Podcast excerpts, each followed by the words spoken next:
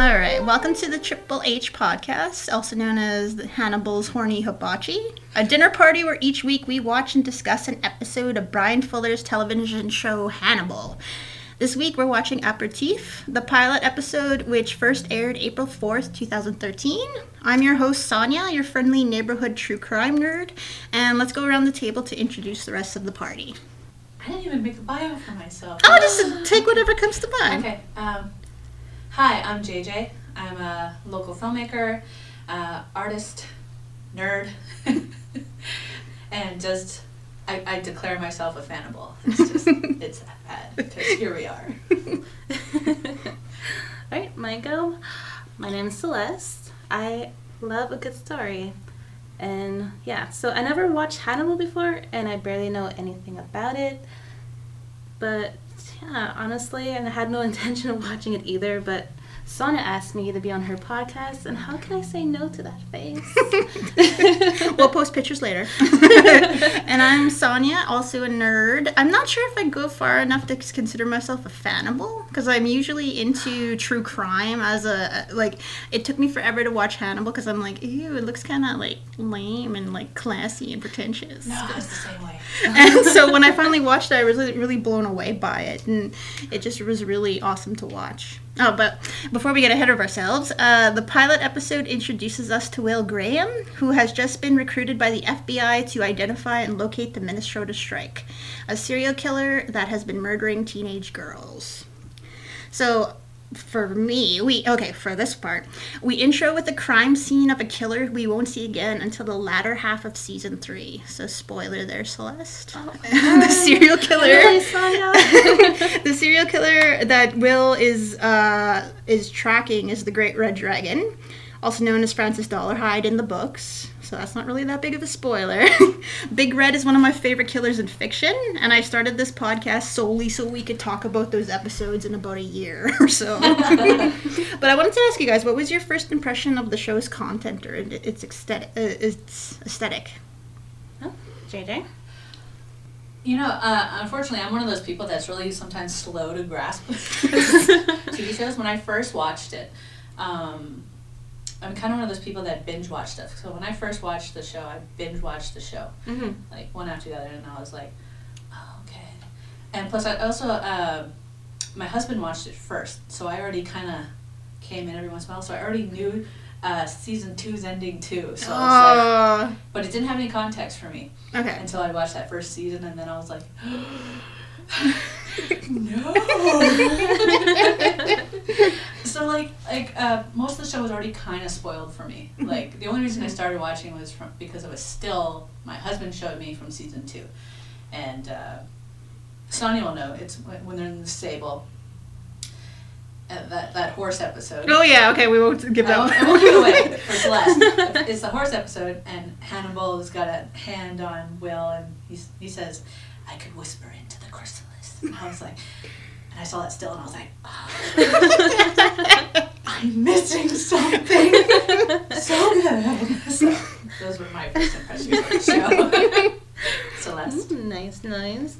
Um, my first impression, like like I said, I only know a little bit of what Hannibal is, and all I know is that like someone eats somebody. Basically, that's what I, I like went into, and I was like, oh gosh, it's going to be a gory show. This is going to be terrible. I'm horrible of gore. Why am I doing this? But you know, I just like sat down and just like the first couple of seconds, I just yeah, it, it got me hooked. like the whole like beginning like sequence with like this slow like the Weavine and a heartbeat. I was like, oh yeah, this is gonna be a good show.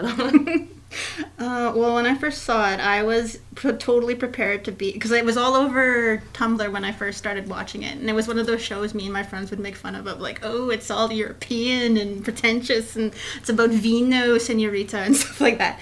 And so when I first, Oh, wow. Yeah, like, it's just like all like uh, it's just people making up French words to sound cool. I thought was like I was I was re- even though I'm a huge fan of like Red Dragon, Thomas Harris's book, Silence of the Lambs, like the movie and and Manhunter and everything. I I think I really started to appreciate the show in terms of the psychological aspect of it because in the show, Will tells Jack that he is on the spectrum. Like he asks him directly, like, "Are you on the spectrum?" And he says, "Yeah, I have a I have Asperger's," and that's something that never goes away throughout the rest of the show. Like he's always socially uh, isolated. He's always somebody who would prefers the company of his dogs rather than people. Like even people he later becomes super close to, he doesn't really open up in a traditional sense. So I really like that it was. Um, it was something that they kept getting like he becomes bolder as the show goes on but he doesn't completely come out of that like he doesn't magically become this person who's like now throwing dinner parties with hannibal sort of thing where he's partying and such so i like that they keep him very what's the word they keep him very they keep his his progression throughout the series a lot more uh, consistent like uh, it's one of the really consistent things I love. One of the things I love about the show is Will's consistency. Like he never acts in a way that isn't against who he is. But I also thought that like at the beginning of the show, I thought that was his crime scene at the beginning, and I thought that he was gonna kill the dog that he picks up. like, oh my god, he's gonna kill and eat the dog. like they're really going hardcore, and then he just like takes out the uh, takes out his little like a dog treat, and he gets him in the car. I'm like, okay, this is the part where he kills him, and then he takes him home, and like there's 700 other dogs. I'm like, oh, the cutest little sled team. I actually thought something different during that scene. I thought maybe he was getting the like the head of the murder, and those dogs represent like the woman that's like you know being captured. I was like, oh no, He's feeding like, them He's going to her. go sleep, and then he's going to wake up, and all these women like dead. Like women's going to be like around his floor and beside him. Sleeping on their Yeah. dog bed. so, so thank God, you know, you woke up and there's like dogs there. I'm like, I'm just looking at you guys like, what? Well, I did like. Uh, uh, well, I've seen the show before, uh, but I've never rewatched it. So this is my first time rewatching it. So I was finding a lot of things that I I actually emailed uh, text uh, JJ when I was watching the first episode because we're jumping ahead a little bit. But there's that scene where Hannibal's eating right The- for the first time we meet Oh, the him. first time we meet, yeah, for the first time he, he and he never eats meat that isn't human and so i'm like oh my god is he eating human meat and then i i text jj and i'm like who's he eating? And then they cut to the next scene where they they mention that his secretary is has left. And so they imply that he's and they confirmed it that I she didn't catch that. yeah that, Yeah. that he's eating his secretary. I'm like how bad was she? Did she like mistype or something? Well, I think that uh, one of the specula- I think that uh, uh, somebody asked uh, Bryan Fuller, that the creator of the show, about that, and he said, um, like he never actually wrote it, but he thought about it, and his thoughts were the secretary actually fell for Hannibal, and Hannibal's like, I can't have this, so so he kills ta- we take care of that. wow. Also, this is something that was going to come up in the next episode. I was uh, we're totally jumping ahead, but uh, like, how many darn serial killers are active in this show? Because it like it, it'll become like commonplace. it'll become more obvious as the season goes on. But there's always a serial killer active with like a really horrible gimmick. I'm like, uh, like, are like, how is the FBI not being defunded for what's going on with I the show? I think there's uh, one thing I noticed too at the beginning of the show. Like, uh, I think they were still trying to find their footing Mm-hmm. and what kind of show they were going to be. Mm. Because uh, season one is the only one that does the monster of the week. Mhm. And then they kind of just never explain that again. season two, season three. There's reasons for that, but still, I'm just kind of like, all right, so we, we got a monster of the week, and for some reason, all these crazy serial killers are in, near Baltimore, Maryland. Apparently, there's something in the water.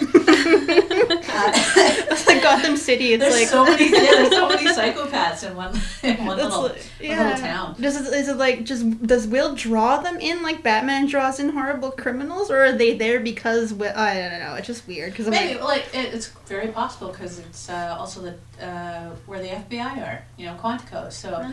and they say one of the one things that psychopaths are drawn to is law enforcement. So that's a you big. can, you can yeah. kind of explain that away. Well, uh, there's a serial killer, Edmund Kemper, who when he was in um, when he was in uh, the mental hospital, he got uh, he got in the in the good graces of the psychologist who was working there, and he ended up. Being left alone in the office. So Edward, Edmund Kemper would go through the art through the files and see how best to answer psychological profiles so he would look like he was quote unquote normal so he could pass those tests and be um, be able to continue what he was doing without getting caught. So i love that idea that they continue it where hannibal has such a close relationship with the with the police with fbi that it's like he knows like what everybody's doing so if they ever get close to him he can be like okay i'm out. Like sort of thing. so i'm like geez this is such a good show. Sorry. Yeah, like like I'm jumping ahead when I say like at one point he'll leans over to Will and says, "This is very educational." i've seen the gif or the gif is it gif we were just talking about we this were just earlier. talking about that. We, we call it GIF. GIF. Okay, Yeah, we're it's GIF GIF. Okay, we'll say GIF. But I like again going back to the Asperger's thing. I was looking it up too because I I am a psychology grad. Even though I only went up to undergrad, I was going to go to grad school to become a forensic psychologist. But then I found out that that's a really hard job that results in a lot of PTSD. So I'm like, okay, I'm not going to do that.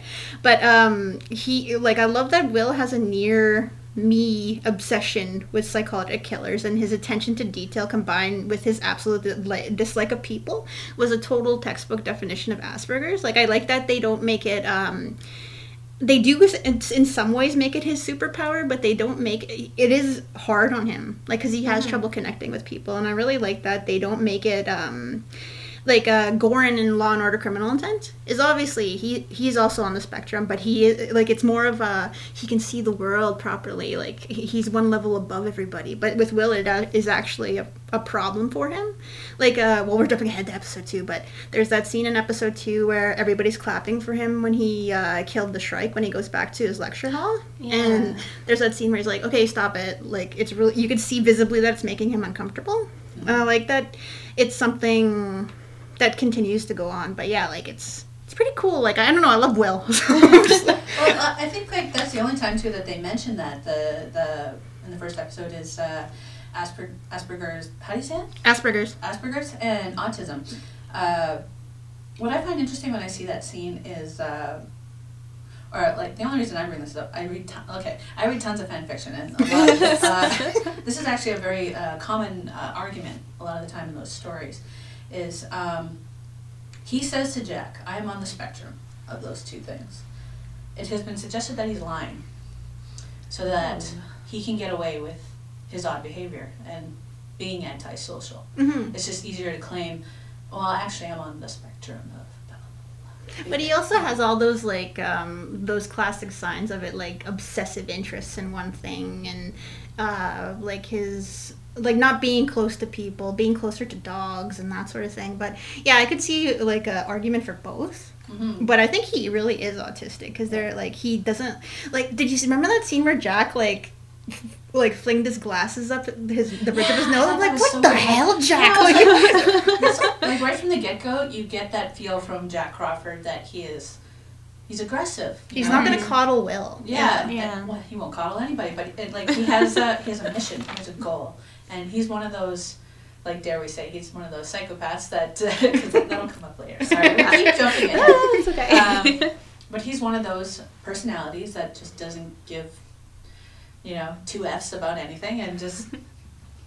Because, like, later in the show, he keeps doing it to everybody, and especially to Will. He's just like, this is what I want from you, give it to me. Yeah, it's Yeah, he's like a really true. good um what was it? A good mirror image of Hannibal cuz like as you see later in the show Hannibal starts doing that to Will too in a more negative context. Like obviously in a negative context he's Hannibal, but like um it's it's so weird that like I remember when I first saw that scene where he does that thing to his glasses, I'm like like gives you the right to do that even if you do know him like leave him alone he's like this little cute little indiana jones professor like, he, he wants to be hanging out with his dogs So, uh, uh, Celeste, can you tell us, like, uh, what were your, like, uh, as you're going, I don't know if you have, like, uh, Oh. notes from the first episode, but Let's um, see. what were some of your, yeah, your first initial, like, uh, thoughts and not going through the first Like episode? just like throughout the whole episode. Uh, sure. Well, we're, we're mostly talking about like bits and pieces of it. Like we already know the show like the back of our hands. So I'm trying to get you. evidently not Oh, but the longest want me to thing part. As someone who's who's who's completely green to the show, uh, are you already familiar with uh, like the characters Hannibal from the movies or any of that? Or- No, I'm like a complete newbie going into this. oh, so you haven't seen the films? You haven't read books? Nope. Nothing. Nope. Completely new. She's. Touched for the very first time. But yeah, definitely. Like, uh, what were your like first thoughts and like just Um, I don't know. Well, when um, Will first like came on, like, like I kind of related to him like right away, in a way with um, like I know I wrote something here. Just about. No, he'd rather not do something because he doesn't want to talk to people. Like I thought at first, I thought that was just a, like a social anxiety sort of thing. Until you know later, you like learn more of his character, and um, but I I didn't really have like a an idea of him first. I just know that I love him. that's good. But I didn't know what his complete character is until like you know another episode, and it's like yes, he's gonna be my favorite. I think what sold me was like the dog scene. Yeah. really, like he stopped in the middle of the street, like literally, he like right in between the like roads. Like this poor dog like running off in the middle of the night, and he's like, "Oh, come here," and he like adopts him. I was like, "Yep, he's a sweet little baby angel." That'd so cute. I'm gonna love that. protect him now. Yeah, it'll like you'll it'll hurt break your heart later. oh, Like, great, great. in a positive way. In a positive way. I just want to want, want to add one note about Will, which I find really interesting, is like, um, because we were talking about him being on the spectrum, but at the same time, he's also defined as having the empathy disorder, right? Yeah, Mm. which is his superpower. Right? Yeah. And I thought that was, I was like, is that a real thing? For the longest time, I was like, is that just a thing they made up in the show? Then I actually looked it up. No, it's an actual thing. Really? Um, yeah, it's just that you just immediately connect with somebody. You, like maybe Mhm. not, it'll it'll probably be fleeting, but um, yeah, they, they, they just they can feel your feelings. They know it. they can empathize and sympathize all overwhelmingly so. And there's some people who just and, and I think Will does it, or the actor Hugh Dancy does it very well. Like where he's just, you know, uh, he's got the cold sweats at night, he's got Mhm. the nightmares because it just carries with him the whole time, Yes. and, he- and it takes him a long time for him to shake it off. Mhm. And I just, yeah, I just I didn't know that was a real thing, so I just wanted to make a note of it. Well, now that you mentioned that, I think that's why him and Hannibal get on really, really, really fast because of not just because Hannibal's killing everybody, but like, but because Will is trying to empathize with these killers, and who best to empathize with than Hannibal, who is a killer who hasn't been caught yet. So I really love that idea that he, the reason they become such close, con- like I wouldn't say friends, like that doesn't really ha- like close partners. I guess is a Mm. better word because like I, uh, it's just I I, I want to know like what do you guys think Hannibal sees in Will? Hannibal's like, oh please. like not to get into the Um, fan fiction. Not to, not to get into Hannigram. Oh my god, that'll be an episode all itself. Monogram. It's kind of cute. Yeah, that's the shipping name. Anyway, I love that it sounds. ship. Uh, uh, okay. the Um, SS Hannigram. from, Yeah. from what I've read and understood, like uh, Hannibal, uh, like uh, fans like to say that it was uh, love at first sight, but I, like if that's not quite accurate. Mm, What it is is um, like he meets Will, learns right away that you know, hey, he's a He's- you're an interesting fella, and then he learns right away. Okay, he has this empathy disorder. That means he has the power to understand me. Like dare I, dare I? and and who's to say like I don't know if Hannibal was thinking that far ahead, but I think he just definitely thought like this is an interesting person. I wonder, I wonder, and then we proceed from there. And that's oh kind of the whole reason yeah. and then right from the get go, uh, I guess we're jumping into. When does he go to see Hannibal? Uh, Episode two? Hannibal actually doesn't show up until halfway through the Yeah. episode. Like we meet Will, we meet Alana, we meet uh, Jack. Right. Oh, but he doesn't go to his psycho psych eval until episode two. Yeah, so he because Alana can't do it because she knows him, and I, I think she, didn't want to do it because she she knew him, right? She didn't want to do uh, Will's psych She eval. she she has a professional curiosity about him and doesn't think it's ethically right to to do that and be his Mm. friend at the same time. Yeah. So, whereas Hannibal's like, want to get her. let's do both. I- Yeah. Every time I see Hannibal and Will in that uh, in that in their sessions, I'm always like Hannibal thinking to himself, "Man, I wish I could just go into your brain and walk around." so, Jeez, Hannibal, like stop looking so hungry at Oh him. my gosh. But it's um one of the things I really liked in this episode though, as a true crime nerd, um, when Will goes to I believe Quantico, um, eh, not Quantico, Quantico's the school, but when they go to the forensics lab and they go over the list of known victims, there's the similarities between the girls that Will is suspecting that the killer is moving towards either one true intended victim or a victim he keeps wanting to kill over and over again. And so that bit really reminded me of Ted Bundy, who you said was one of your favorite Yeah, killers. yeah. I have two favorite serial killers. It's uh, Ted Bundy and uh, Jack the Ripper. But Ted Bundy was a bit of a douche, so I don't really like him that much, other than the fact that he killed a bunch of people. He was kind of a douche, canoe and even. But I'm um, sure. but yeah, like Ted was um, Ted Bundy was a guy who killed possibly over thirty women and girls before he was executed by the state of Florida. Uh, in 1989, he was born November 24th, 1946, to his unwed mother, who he was raised to believe was his sister.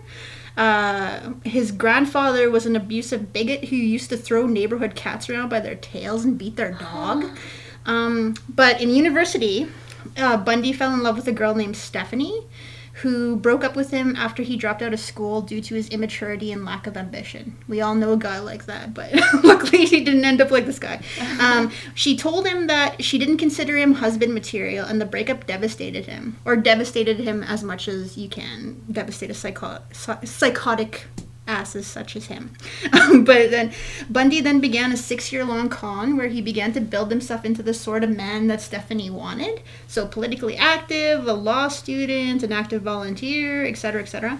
They rekindled their relationship with Stephanie marveling over how much he had changed since they had broken up, and they even began to talk about getting married. So after Ted proposed and Stephanie accepted, he immediately cut off all contact with her. Uh, when she was finally able to get a hold of him, which I believe was about six months after he cut off contact, she asked him what was going on, and he told her he had no idea what she was talking about, and they never spoke again. He later said that he just wanted to prove to himself that he could have married her. Oh. Um, and many of this relates obviously, so I'll get it to the point.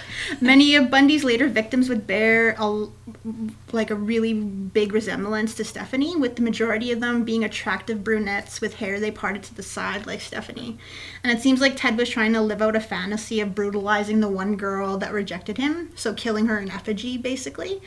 So if you want to learn more about Ted Bundy, check your local library. Um, but last, sorry. but um, last podcast on the left has a really good episode on a uh, few episodes on Ted Bundy, and Ann Rule's book The Stranger Beside Me is also super awesome. She was volunteering with him uh, right before he went on his killing spree, so she knew him. She actually believed he was innocent until it became incredibly apparent that he was killing people and burying them in the woods. And yeah, it was a really good book, though. I really liked that. That was my true crime corner.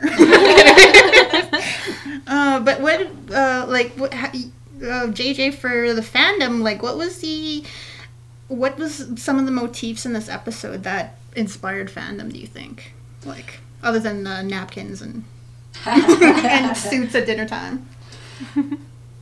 I well, you know, uh, like uh, because we this is the first time we meet these characters, um, the fandom really love uh, playing with the idea that yeah, like like I said before that uh, that it was love at first sight. Fandom just goes nuts over that, and there's arguments back and forth on the more platonic and the more romantic, and it's just it's never ending.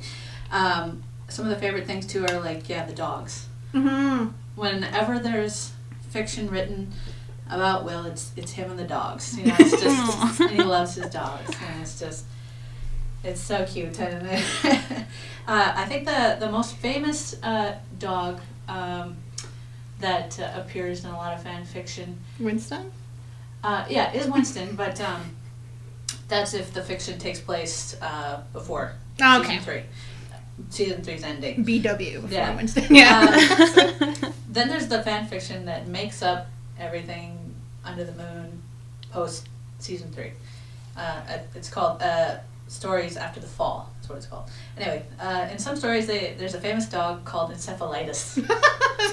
Oh was- man, people I don't terrible. know who started that. Oh no. If there's a, if there if the writers out there listening, you can claim who came up with that. But apparently, I've read yeah, I've read a bunch where that's like that's a popular thing. They get a they get a dog together and they name that dog encephalitis.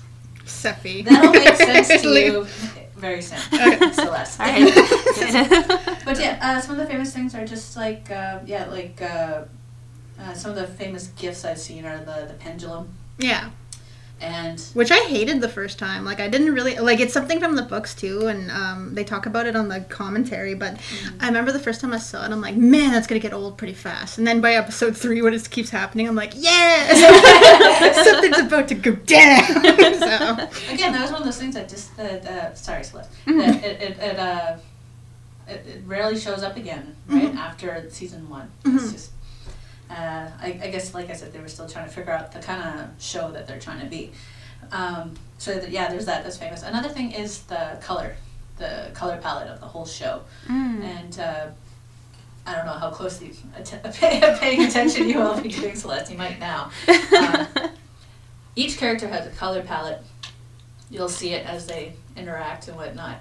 And uh, when Will's doing his uh, his empathy empathy thing, reimagining the crime scene as the killer, the color will change. yes. And like, I've seen nerds talk back and forth about those color palettes, and it's just yeah, it becomes gold, right? Like when it goes into his like mind and the, balance. the, Yeah. the contrast just like boosts up and it's really saturated with like yeah like a gold and reds and it's just these really odd colors and I, I guess that's a way to help distinguish between the fantasy and the reality Mhm. for for the audience uh, I personally I don't know if I needed it when things are like going in slow mo and going I, like I'm this is with really- you, yeah, you it's kind of obvious. Yeah. Something's going down. It's like, ooh, someone's about to be killed. But as I said earlier, uh, you don't meet Hannibal until halfway through the episode, and he's introduced um, eating a secretary at home alone for some reason, and he's wearing a suit by himself. Um, but also, I really love how um, I don't know how Hannibal continues to get work if how he acts with Franklin is how he acts with all of his patients. Like, like Hannibal's just sitting there, like, oh my god, will, will this hour ever be over? well, and considering how annoying Franklin can be, especially in later episodes, I can see why. But Hannibal, I don't know. Like, I've had like. I've been in therapy and I'm like a lot more uh, my therapists have been a lot more empathetic if that that's the word of the day by the way but oh, just like i just love the look he gives franklin. Like i guess franklin's not noticing this at all because he's seeing hannibal as he wants to see him but like i just love that look and he puts the tissue on the table and he's like like not even pulling a face or anything but you can see behind his eyes yeah, that he for wants to kill somebody. It's definitely like yeah, like an odd pairing of patient and uh, and uh, doctor, but um, they they explain that later. So. Yeah, that's a- that's the But thing, yeah, in the beginning, but and yeah, um, personally, I think Hannibal is one of those I think people who, as long as you can afford his session, and you have been referred from another doctor that he holds in high regard, you'll probably make it through his door. So. How much do you think he charges an hour? Probably like that the rent on his office cannot be cheap. Like probably No, like it has like like a ladder to go up like a level for the library. I mean, that's fancy. And those books are pretty old too. like they're not they haven't been discredited yet. Or they probably have been, but he keeps them because they look cool. Uh, in my head, he- he'd probably be one step up from a lawyer. Uh, lawyers are something like, what, three hundred dollars an hour? Yeah. So he'd probably be like four hundred or five hundred bucks an hour. And he's probably why the sessions aren't super long. Well, and it's probably why he can handwrite each appointment. Because have you know, like it's probably in I've it in later episode, but he handwrites each person that's gonna be in his office at a certain time. And I'm like, he would not be doing that if he didn't, if he had a substantial caseload. And I really like that attention to detail in that thing. Again, it's like we're talking about later episodes because the the whole thing is so multi-layered that like there's so many callbacks to like different episodes and like you'll go back to them and yeah, like because what happens in the the season finale, you go back to the first episode and you're like, oh damn it, why didn't I see that coming? So, Ooh, I'm kind of excited for that now. it's really good. I really love the show. I that's, said that that's interesting you say that too. Like my actually my first thought about him handwriting everything was a way that there's no digital paper trail for anything. Yeah, something he can't burn. Yeah. And like and ah, all that data is in his office or in his head you know like in those books and so i'm just like so I thought of that more as a practical thing, considering what Hannibal is. Yeah. I thought that was quite clever, and not to mention his upbringing. So like, Oh right, yeah. Are we going by the Hannibal Rising uh, storyline, or are we going by the in-show storyline? Probably. I'm, I'm still sticking with in show. Okay. It's, it's kind of implied that uh, he probably, you know, probably raised himself, Mhm. and he, he's always liked, uh, you know, the finer things in life, and he probably taught himself that. So it's just, or he hung out with people to uh, get that kind of upbringing. Oh, like the John Connor type thing, where his mom dates people who could teach him something. Like, so he hangs out with people who can teach him something that valuable. Well, yeah, like uh, the, one of the main things with serial killers is most of the time they will, and psychopaths, is they will find people that they can get something from. Mhm. Like who's to say if they ever got anything from him, but uh, he'll find thing something from you that he needs. And that then once he has it, away you go. Well, that includes me too. like the he hates, he gets something from now. But I also like. Um, this is jumping a little bit to the end of the episode, but I like. This is the start of the show presenting Hannibal in a vampiristic way. Um, they mentioned in the in the uh, in the commentary for the episode about how Hannibal has to be invited into to Will's um, Will's hotel room, and I really like that because they continue it in the next episode too. Like. Uh, he eats people. He dresses all fancy. He's European. Of course, he's a vampire. so, I'm gonna keep saying about European, but yeah, it's just. Um, I also have this question for you guys. When does he have the time to cook? Because he's obviously busy at his at his. Um, because he mentions to Will that he he's very particular about what goes into his body. So that means he cooks like each meal, every single day seven days a week? Does he ever take a break? Where does he find the time? Does he do it all in the morning? Does he do it all on Sundays? I guess we kind of like talked about this a little bit. Um, I think maybe he cooks at night and just like sort of like put it in Tupperware and like put it away for the day. Well, did you see his Tupperware in this scene? He had Yeah. like um, ceramic Tupperware. I'm like, geez, that's hardcore. He has so much It money. was so fancy. Just like he's such a fancy man. Well, like you also got to keep in mind too, like uh, like uh, like I said, you know, he, he's uh, serial killers, psychopath, and a lot of them, to make sure that they don't get caught, they have to have routine. They have to be able to Mm. cover up their tracks if they need to, and I think he has his own schedule in his head, and that's how he gets everything done. And, you know, whenever you see him cooking all this stuff or whatever, whatever he's doing, you know, you're seeing his personal moments. You're you're you're seeing him and he's by himself you know like you could tell he doesn't really do friends. He doesn't really do anything else because otherwise we'd see that. Hmm and whenever he is interacting with other people it's carefully orchestrated. You know he plans what uh, he'll probably say. If he wants a conversation to go a certain way he'll steer it that way. So it's it doesn't surprise me that he can get that all done because you forget like when he's not with everybody else in the show you, or if he's not at work in therapy he's by himself Like always Hmm. preparing himself to be always better. preparing for something else putting on his person suit that'll come up later Uh, but I one thing I thought that was gonna annoy me as the show goes on. Um, I. uh, But I thought it was gonna get lame after a while, but it still gets funnier and funnier every time it happens. I love how long they linger on what's obviously human flesh in in his food. Like even if they don't show him preparing it, I love that they're like, okay, you could tell by this shot that that's a human being in there. Because like there's that scene in uh, Will's hotel room where they look at the scrambled egg and like there's the sausage in it, right? And they they linger on it for a second. You're like, okay, Will's about to put a person in his mouth. Oh, So- did you watch that scene and see that Hannibal watches him eat first before he takes a bite of his own food? Yeah, it's He kind of dirty. Yeah. That and I think that pertains to again the interest in Will. It's like Will he know? yeah, can he tell or can he like Mm. anything? And the only thing he says is, "This is delicious," and that's enough to make him let go. His like light sparkles. Like his yeah, just that extra little bit of bitter pet. Yeah, it's like that song from uh, Lady and the Tramp. This is the night. Hear the violins play. Oh, um, but again, going back to the commentary, um, they talked about um, portraying the violence in a realistic fashion, which I really liked. Um, shooting someone is never clean. Uh, people don't get shot and immediately go down. Like it takes, um, I think, three shots to kill the husband in the Red Dragon scene, and it's really bloody and it's really gross. And uh, there's a scene where. Um, uh, will imagine strangling imagine strangling strangling a victim and it's not easy like she doesn't just like go ah and and she's gone, it really he really has to work at it. Like not to do the hand gestures that JJ did.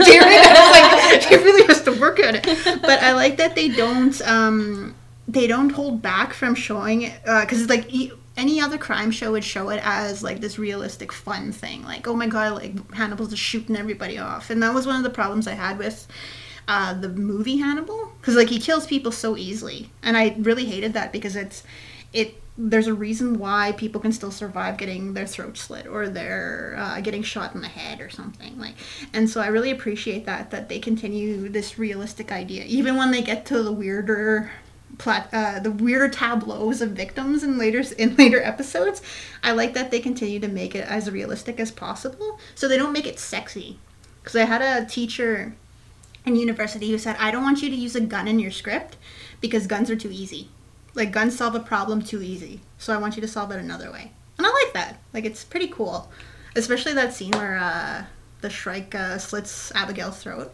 I like how the blood sprays. That's so cool. I just love that. It's like it's like oh, but it just looked cool. I just love that violence is never, um, despite the content of the show about being about romanticizing basically a serial killer. I don't know if it's romanticizing, but you start rooting for Hannibal at the end. I like that they don't make his violence anything that's something you aspire to, if that makes sense.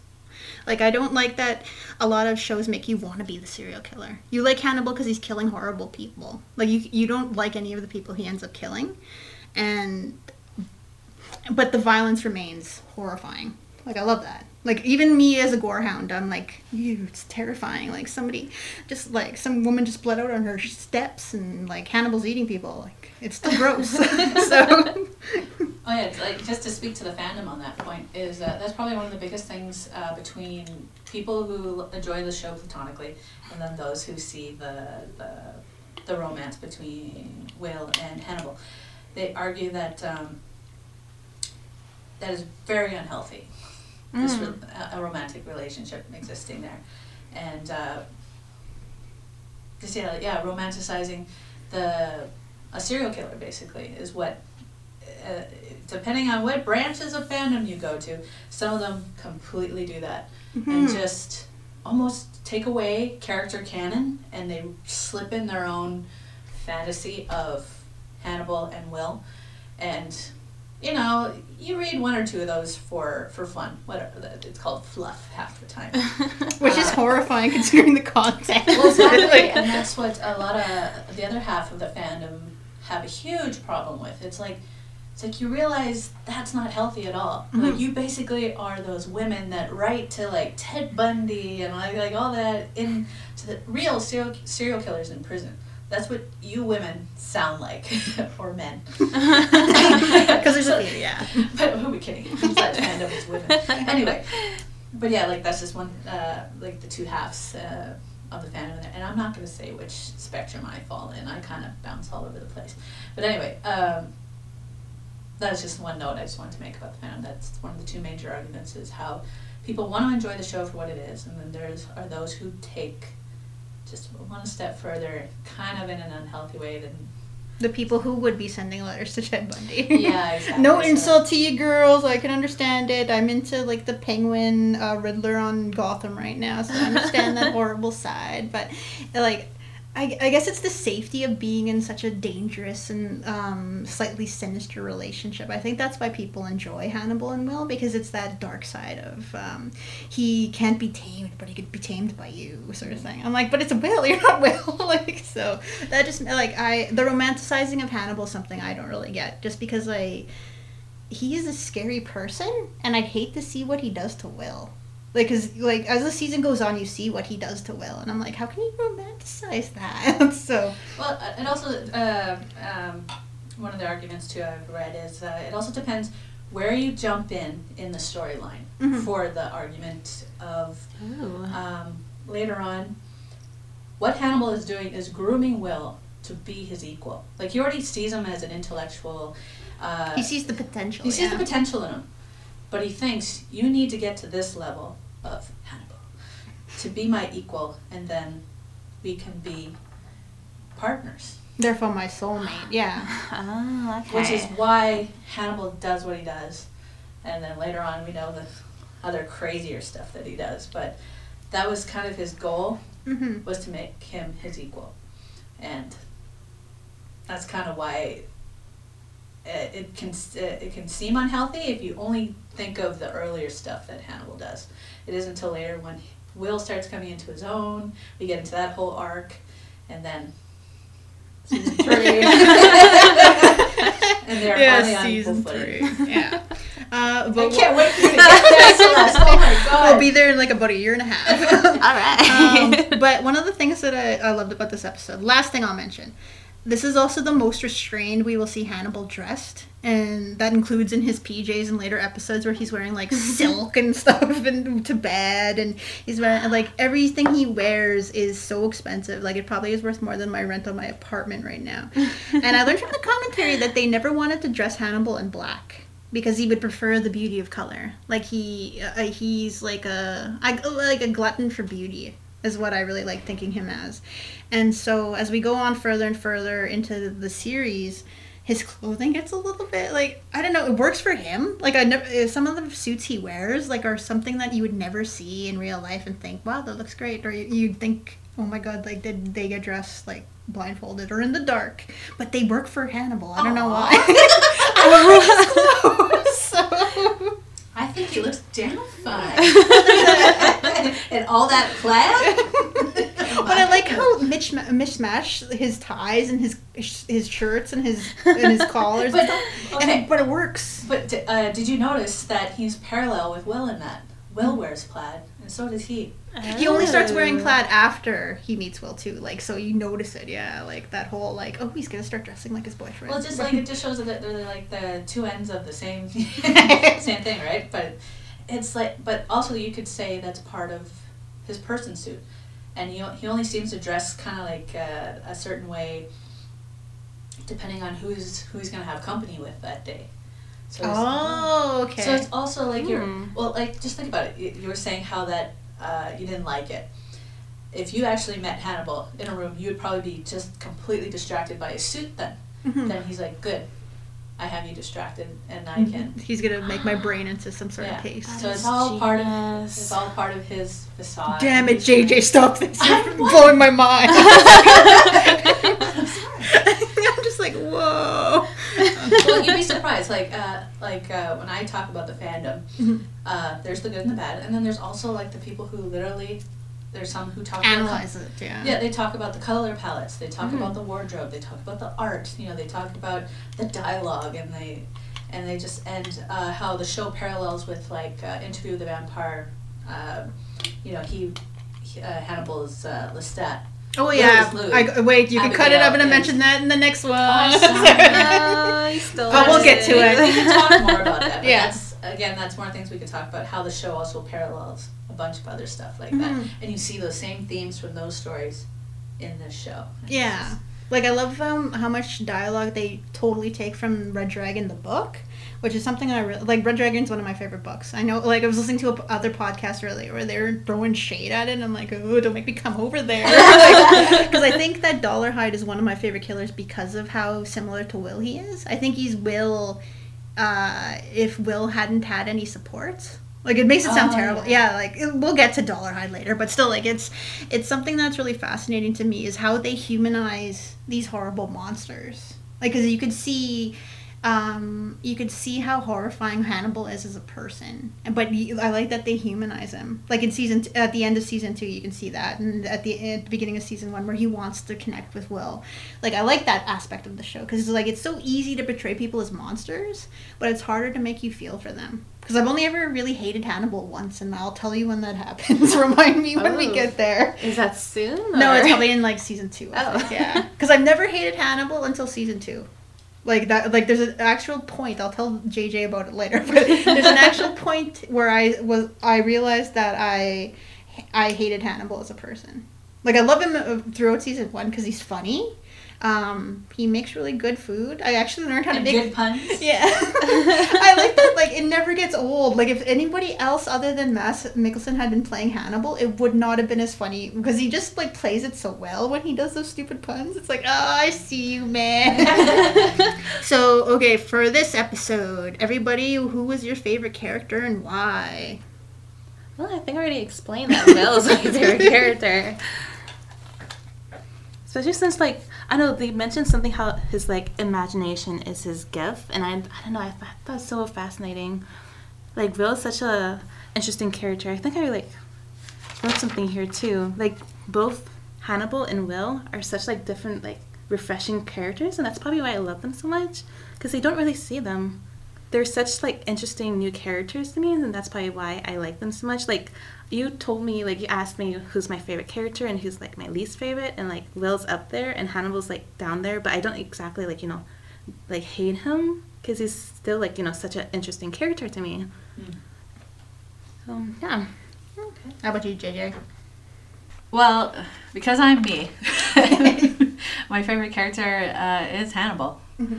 just uh, I think he's just so darn cool. And uh, his person suit, anyway, is the person I aspire to be in life. Other than the killing. the person that everyone thinks he is. That person I aspire to be. Just, you know, uh, intelligent, well coordinated, uh, suave, just charming, and really just, educated. Yeah, really educated, and just always knows what to say, you know, and just I just he's just so darn cool. He's my favorite. Uh, right from the get go, my least favorite was Jack Crawford. Mm-hmm. He just seemed like uh, the most pushiest guy, and uh, actually almost had a tie. And it's really weird. I think I'm just jealous. Uh, is uh, Alana Bloom, oh. which I love. She is that. Uh, she's a gender switch in the book. She's actually Alan, Alan Bloom. Bloom. Yeah. Oh. In the show, and then she became Alana. So I thought yeah, this whole this whole series is basically fan fiction. It's an alternate universe. yeah, it's an alternate universe, of Red Dragon. Yeah. yeah. so so yeah. Anyway, like uh, I kind of hold uh, at least from the first few episodes, Jack Crawford and Alana Bloom kind of in the same, just because they both seem to. They're not really helping Will. Like yeah, they're playing with a person's life. Yeah, like Alana is sympathetic certainly, but she doesn't seem that helpful either. Like she flat out says, "Go talk to Hannibal," you know, later. And Jack Crawford, yeah, right away is like, "I need you to help figure this out." Mm. And people you know, are dying, yeah. And half the time, I'm like, Jack, how did the hell did you become the head of behavioral sciences? Right? Like, yeah, you don't seem to know anything. he's screaming at that guy in the bathroom. Yeah, like, use the ladies' room. And the guy does it without asking. And I love that bathroom. so uh, uh, The Shining. He was like so ready to like his zipper was down, like he was ready he was to like, go. Yeah. how men act in the bathroom. Wow, like jeez, like open your pants. Man, I'm learning so much of the show. but yeah, that's me. Like so, yeah, my favorite channel and my least favorite is uh, yeah Jack Fro- Jack Crawford and Alana Bloom. okay. Well, my favorite to go with Celeste is Will. Um, I think Will's fragile. I'm probably going to say this too. The fragile nature of Will is such an awesome contrast to the usual crime drama protagonist, like Goren in Law and Order: uh, Criminal Intent. Like it's some. It's cool to see him at odds with what makes him a great person, like what makes him talented. Um, I was reading this book called uh, Lonely Section of Hell, which was written by one of the lead investigators of the Robert Pickton investigation. And one of the big things in that book was that she suffered really bad PTSD and, and actually ended up leaving the force because of the work she was doing on that case. And I like that um, as the series goes on, um, Will starts developing a lot of re- a really bad psychosis in terms of what he's facing, what he thinks is going on, how he feels that everybody's against him. Well, not against him, but he senses that the world around him is crumbling. And I really like that they portray it in such an honest way um, working in this sort of environment where Will is trying to find the Shrike and Will is trying to solve these gruesome murders is so taxing on him and as an individual. And I really like that they portray that that aspect of Will's personality to that extent. Mm. So it's really fascinating to me. I really love that. Like it's it's a hard job. Like that's why I didn't go into forensics because you you see horrible things. Like I was reading about this guy who was his job was to all day look at child porn and I'm like, how do you go home after you see that? Like, it's something that I, am really fascinated by, and I'm really glad they try to portray that realistically in the show. Um, I'm glad that JJ said she didn't like Alana because I don't I don't either. Um, I think I'm basing this on like the later seasons because we know what ha- we know we've seen the whole show, and so um, I'm probably. I hope that I don't get killed for hating on Alana. um, so uh, to so to be fair, I'll say that I didn't like Garrett Jacob, Jacob Hobbs because his hou- like you, you see his house at the end, right? Man, his house is ugly. Like it's just like all wood and that terrible like vinyl stuff on the floor. It's like a really horrible 1970s house. So I'm like, eh. Well, I'm sure he didn't design it himself. but he lives there. So he had a wife too. You never know. He so that could have been she could have been terrible. But um uh, but for food, that protein scramble looked really good. I'm really excited about that. Like, it's one of the least pretentious things that he makes on the show. Hannibal makes on the show, and it's really cute. Like, I, I would love to see him make like eggs in a basket or something. Like something cute. I want to see him make something like, uh, like he, I don't know if they, he makes desserts on the show, but that would be so. I wish they did that. Like, you see him make food that real people would eat with real people in them, I guess. Real people food. Zing. nice. All right. I just want to say one thing. Okay. Before we cut you you talked about food. I want to talk about food. talk about food. Oh shit. Well, cut me for that part. Okay. uh, for what the hell did he make? Oh, he made uh, lung, uh, lung and wine sauce. But it's cooked like uh, beef bourguignon, and uh, that's probably like one of my favorite foods in there. I, I remember trying beef uh, bourguignon in a restaurant once, and I was like, "Oh my god, this is like butter, and it's melting in my mouth." and like I like morbid, morbidly, I can't say morbid. Um, I disturbingly thought, "Fuck, I want." Excuse me. we can swear on okay. I disturbingly thought, oh, geez, I wonder what this would taste like if Hannibal cooked it.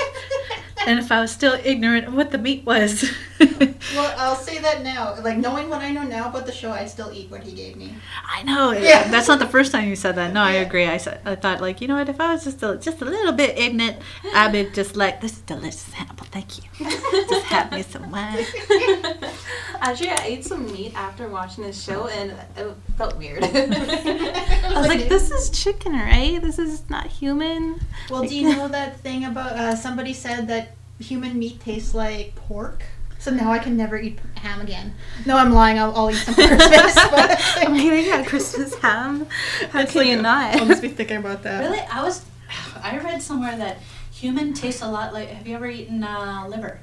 Oh. Uh, not chicken liver. Uh, beef. Uh, beef liver. Cow liver. Ooh. Nope. There's a. Then I would not like human meat. well, I remember. Uh, Good when to I know, was- Sonia.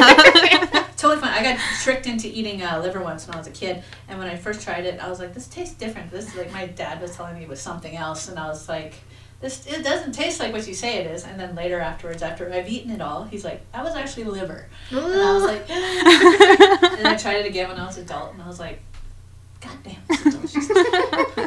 so, apparently I would like what Hannibal makes. But okay, so All I guess we can. We can do to the end of the show, yeah. Yeah, okay. So where can we contact you guys on Tumblr, Facebook, or Twitter? Probably not on Facebook, but so, Facebook is for friends. Not good. You first, I actually did not prepare anything Oh. because I don't have a Twitter. I do have a Tumblr, and if you don't mind, like checking out like random fandom blogs, you can find me at um, Satu Beer Chan on Tumblr. I didn't. Yeah, I did not prepare. Oh, that's Sonia. I can probably do a better one next. no, it's all episode. right. This is the first episode anyway. Yeah, we'll probably post it on the thing. All right, cool. All right, so I got like a million things. Uh, so you can find me uh, on Twitter as JJ Neeps. Uh, you can also find me on Tumblr as JJ Neeps. So I'm actually not that hard to find. Uh, same thing with Very uh, convenient. Yeah, same thing with uh, Instagram, and I have my own uh, thing on Facebook. Uh, if you do want to be friends on Facebook, message me first saying you heard the podcast and you would like to be friends. That's the only way I'll accept you. Otherwise, I just kind of delete, delete, delete. And uh, yeah, hit hit me up with a message if uh, you want if you want to ask us anything, if you want to uh, mention anything in the in the podcast. We'd love to bring on any of our few listeners in the beginning. Come on down. Uh, but for Sonia, I am honey underscore child on both Twitter and Tumblr. Uh, we started a Twitter for this podcast. It's uh, HH Hibachi uh, on Twitter. Um, and we have uh, an email address too Hannibal's Horny Hibachi, all one word, at gmail.com. So if you want to contact us or have any notes for the show, just send us an email there. I'll keep checking it, hopefully. so I, don't, I have another email that I use for my film uh, business too. So I usually go like two weeks without checking. So if it's important, message us on Facebook So- or send a message on Twitter, please. Oh, like, I'd love to hear from I you didn't know guys. you had an email. If you Oh, do send yeah. us emails, you should totally like give us a joke because that'll be awesome. And this is a personal one. Uh, somebody please write uh, Francis Dolarhyde Chil- Chilton fan fiction from season three. I can't find any, and it's making me really, really sad because I'm gonna have to write it. But anyway, okay, we'll see you in the next episode. Bye.